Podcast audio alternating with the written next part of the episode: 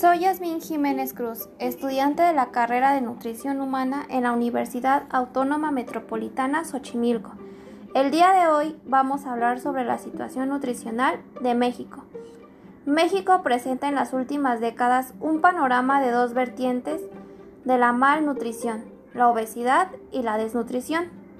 Es importante destacar que para tener una nutrición adecuada se requiere una dieta suficiente y equilibrada, que contenga los micros y macronutrientes que requiere cada ser humano para desarrollarse de manera plena.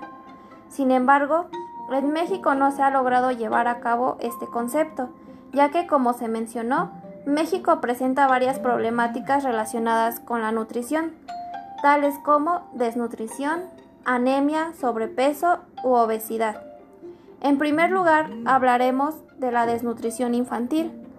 Esta problemática es el reflejo de una mala alimentación por periodos largos. Entre las causas pueden estar las condiciones socioeconómicas, la nutrición y salud deficiente de la madre y a alimentación o cuidados no apropiados para el lactante y neonato. La Organización Mundial de la Salud recomienda seis meses de lactancia exclusiva y lactancia continua hasta los dos años. Sin embargo, con los datos difundidos por la Encuesta Nacional de Salud y Nutrición en Salud 1999, 2006, 2012, se puede observar que la mayoría de las madres interrumpen la lactancia desde los seis meses o incluso desde los tres meses. Se puede inferir que es por aspectos culturales, creencias sociales o aspectos psicológicos. También se puede observar que en los estados del norte y centro del país son los estados que menos lactan. El 66% no lacta exclusivamente, prefieren la fórmula. Entonces, está muy claro que debido a esta prevalencia de interrumpir la lactancia materna a muy tempranos meses de vida, trae consecuencias a futuro. Lo podemos corroborar con las estadísticas de la Ensanud de 1988 a 2012. Alrededor del 45% de las muertes de los niños y niñas menores de 5 años son a causa de la desnutrición. En condiciones de bienestar, podemos decir que los niños que están dentro del quintil 1, es decir, en pobreza extrema, tienen mayor prevalencia de talla baja con respecto a los niños del quintil 5, que presentan un, un mejor bienestar económico. Para 2012 se observó que hubo un sub y baja en cuanto a la baja talla, bajo peso y emaciación pero aumentó el sobrepeso con un 9.8%. También se reportó que los niños que son indígenas presentan desnutrición con un 33.1%, mientras que los que no son indígenas tienen menos prevalencia de desnutrición con un 11.7%. Otra problemática es la prevalencia de anemia, principalmente en niños de 12 a 23 meses de edad directamente puede estar relacionada con el reemplazo de la lactancia materna por fórmulas.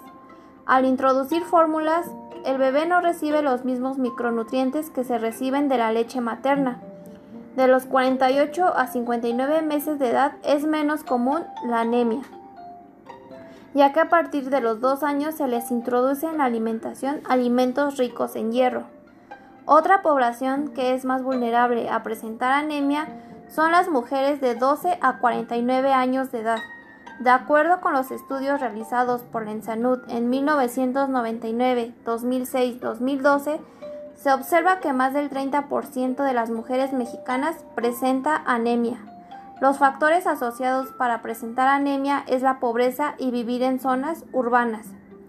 Sin embargo, México ha intentado combatir esta problemática mediante la implementación de varias campañas y programas de salud, tales como la suplementación de hierro a niños y mujeres embarazadas, distribución de leche fortificada liconza, pero se observa que en estos programas no son tomadas en cuenta las mujeres en edad fértil, lo cual debería ser tomada en cuenta por los ciclos hormonales que presenta.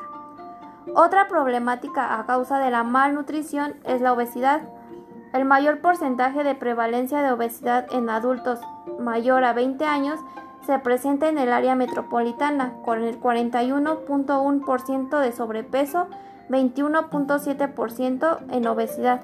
Directamente se puede relacionar por el estilo de vida que se lleva en la ciudad y por el tipo de alimentos que se ofertan. En segundo lugar, están los estados del norte con 35.9% en sobrepeso y 24.3% de obesidad. Uno de los factores de la alta prevalencia de obesidad en adultos mayor a 20 años es vivir en zonas urbanas y con alta disponibilidad económica, ya que se cuenta con más variabilidad de alimentos procesados. La obesidad de niños y adolescentes, según los datos obtenidos por la Salud, no se ha podido disminuir de 2006 a 2012, teniendo un 14.6%. A causa de enfermedades crónicas como la obesidad, también enfermedades crónico-degenerativas han ido en aumento, tal es el caso de la diabetes e hipertensión, lo cual son enfermedades que implican un alto costo al sector salud. Finalmente, Todas estas problemáticas han ido en aumento debido a la alta prevalencia de inseguridad alimentaria en México. Entiéndase como inseguridad alimentaria cuando existe una capacidad limitada o incierta de adquirir alimentos sanos e inocuos de forma socialmente aceptables.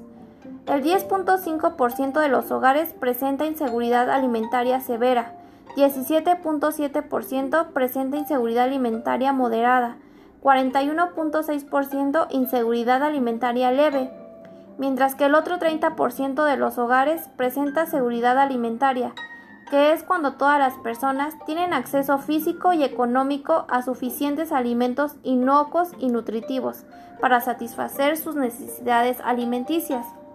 En conclusión, es conveniente que las políticas de salud y el gobierno empiecen a involucrarse más en estas problemáticas que aquejan a gran parte de la población.